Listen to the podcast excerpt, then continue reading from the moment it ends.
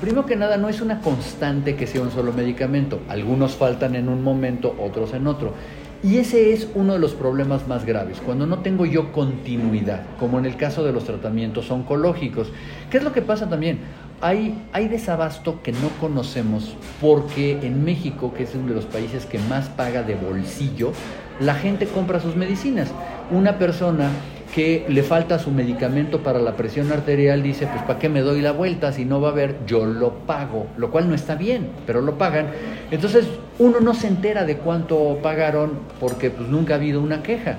Hay una queja cuando falta un medicamento de muy alto costo o cuando es un medicamento oncológico, lo cual tampoco está bien. Yo tengo que recibir quimioterapias cada determinado tiempo y tengo que recibir las de tres medicinas. Si falta una ya no está bien el tratamiento. Y es eso lo que más brinca, pero hay muchísimos tratamientos que la gente sencillamente ya mejor ni se pelea y va a la farmacia y lo compra de su dinero. ¿Cuál sería una solución rápida ante este, este gran problema, obviamente, que afecta a los mexicanos? Lamentablemente ya en el 2023 no hay una solución rápida. Tal vez la hubo si hubieran reculado al principio y hubieran dicho nos regresamos al sistema anterior. Pero este sistema, que por cierto no era el mejor, pero ahí estaba, el sistema era tan malo que le quitaron dos alfileres y lo dejaron con nada. Entonces, nada más para entenderlo de esa manera. Entonces, irnos a regresar, a reconstruir eso, tomaría bastante tiempo. En este momento la emergencia debería tratarse de una manera muy clara. ¿Cómo hago para darle los medicamentos a la gente? La Suprema Corte de Justicia ya hizo jurisprudencia y ya le otorgó el amparo a alguna paciente para que, primero que nada, si no tienes el medicamento, te lo va a tener que reembolsar el Instituto Mexicano del Seguro Social o alguien. Bueno, entonces lo primero que deberían de hacer es, señores, aquí vamos a reembolsar todo lo que esté de faltantes, lo cual los va a meter en una crisis enorme.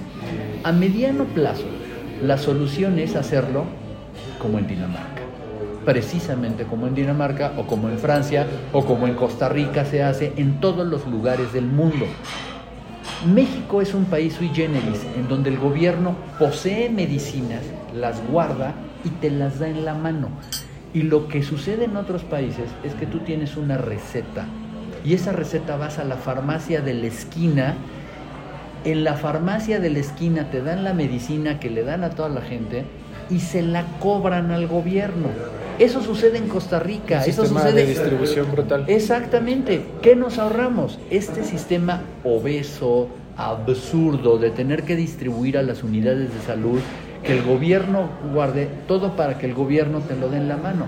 Entonces, ¿la solución cuál es? Hagamos que los pacientes con la receta del gobierno vayan a la farmacia más cercana, a la que más les convenga y que el gobierno con precios preacordados, como sucede en España, como sucede en Gran Bretaña, le pague al fabricante y todos contentos. Y nos ahorraríamos tiempo, nos ahorraríamos recursos y la gente estaría muy contenta porque yo puedo llamar por teléfono y en, en las 24 horas y que me lo lleven a mi casa, ¿no?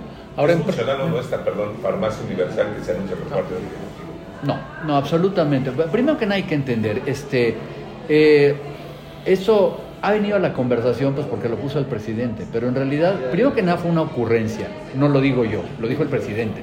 Dijo, anoche se me ocurrió tal cosa, es una ocurrencia. Dos, es un verdadero absurdo porque es no entender cómo funcionan los medicamentos. Él pensó que vamos a guardarlos todos. Primero, los medicamentos no se guardan como latas de atún en, un- en una farmacia, en- en una tienda.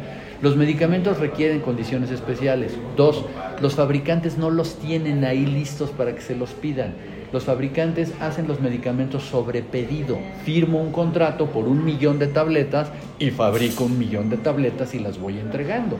O tengo yo una proyección de ventas privadas que sé que son mil unidades y fabrico mil unidades. O sea, aunque le llamara hoy a todos los fabricantes, nadie le va a dar nada porque no los tienen hechos y le van a decir, bueno, sí, fírmamelo, cómpramelo y te los mando, ¿no?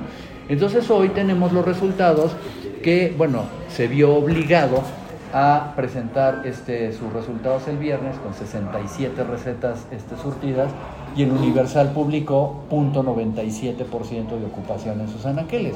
Es decir, no sirve absolutamente para, Para nada. nada.